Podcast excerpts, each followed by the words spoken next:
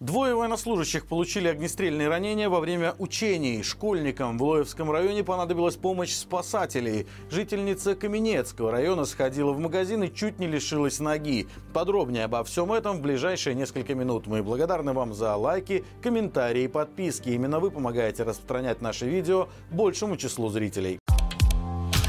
Двое военнослужащих получили огнестрельные ранения в одной из воинских частей Беларуси. В этом неожиданно призналась пресс-служба Министерства обороны. Ведомство пишет, что случилось ЧП во время проведения учебных стрельб из-за нарушений требований безопасности. Когда конкретно произошли ранения и в какой из воинских частей не сообщается. Однако известно, что в этот день как минимум на двух полигонах проводились стрельбы. В Лосвидо городокского района огневую подготовку проводили витебские десантники. Те самые, элементом зимней формы которых стали валенки Луганке. А на Гожском полигоне под Гродно стреляло как минимум одно из подразделений западного оперативного командования. К сожалению, пока других подробностей нет, но по официальным данным военнослужащим была оказана своевременная помощь и угрозы их жизни нет.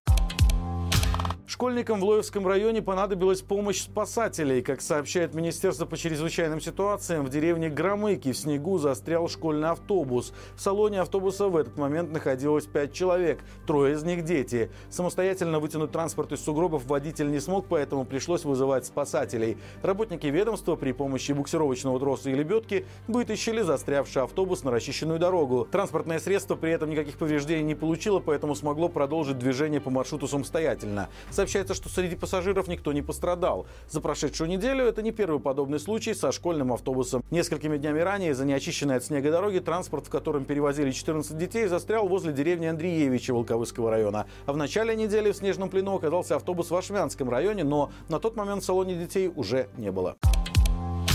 Жительница Каменецкого района сходила в магазин и чуть не лишилась ноги. Татьяна живет в Беловежском. В местном магазине, подойдя к холодильнику, она вдруг ощутила острую боль в ноге. Оказалось, что она зацепилась за тонкий металлический корпус для электропроводки и глубоко разрезала ногу. В районной больнице хирург наложил ей 5 швов. Но еще через неделю нога опухла сильнее и начала синеть. Дальше были несколько месяцев походов по врачам и периодического вмешательства в рану. В итоге уже в областной больнице ногу Татьяны удалось спасти, хотя изначально врачи говорили о необходимости удаления воспаленных участков. Все это время женщина не работала, так как на следующий день после происшествия собиралась ехать в Брест устраиваться на работу. Она как раз закончила стажировку в организации и планировала подписать долгосрочный контракт. Когда чернота с ноги начала сходить, Татьяна решила обратиться в суд. Представители магазина категорически отказывались признавать вину, мол, сама виновата, надо смотреть, куда ты идешь. Однако судья все же решила взыскать с торговой организации 7 тысяч рублей морального вреда в пользу истца, а также частично частично компенсировать Татьяне затраты на лекарства и поездки в больницу. Идеологи Гродно потратят 120 тысяч рублей на публикации в государственной прессе. Теперь Главное управление идеологической работы обл. исполкома ищет площадку, на которой будут появляться нужные материалы в течение года. Из требований газета должна выходить не менее двух раз в неделю, а ее недельный тираж должен составлять 20-25 тысяч экземпляров. При этом максимальные возможности для еженедельных идеологических публикаций не должны быть меньше пяти полос формата А3 в одном номере.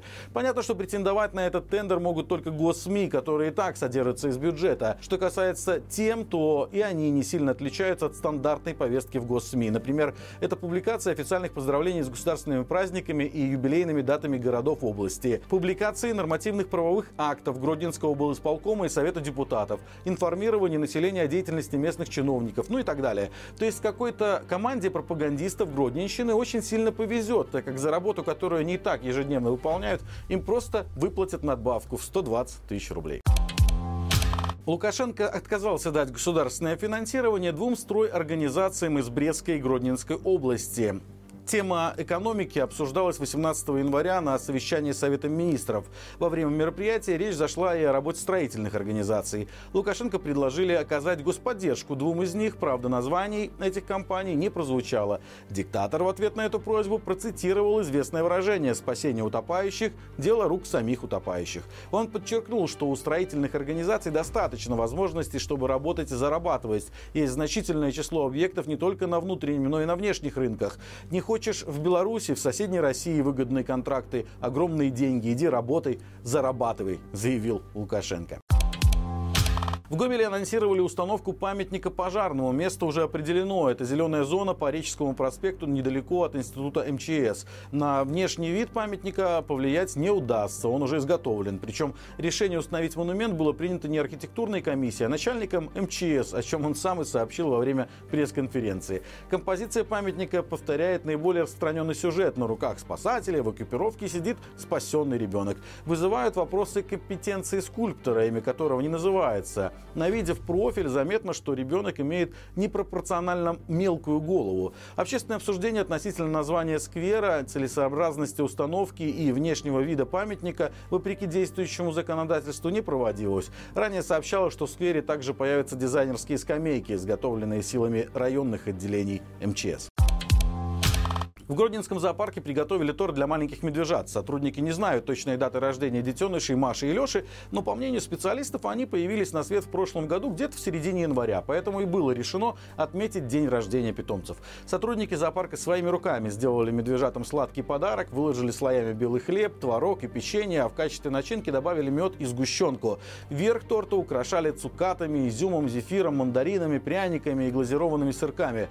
В комментарии под видео приготовления сладости части пользователи поинтересовались, не повредит ли им такое количество. Но сотрудники зоопарка их успокоили, мол, раз в году можно и столько сладкого. Друзья, каждую пятницу мы проводим прямой эфир, в котором обсуждаем с экспертами главные темы недели. В этот раз поговорили о том, что будет с экономикой и на что Лукашенко не хватает денег, а также зачем Тихановская ездила на экономический форум в Давосе и чем этот визит поможет белорусам. Ссылка в описании к этому видео. На этом у меня все. Хороших всем выходных и живе Беларусь!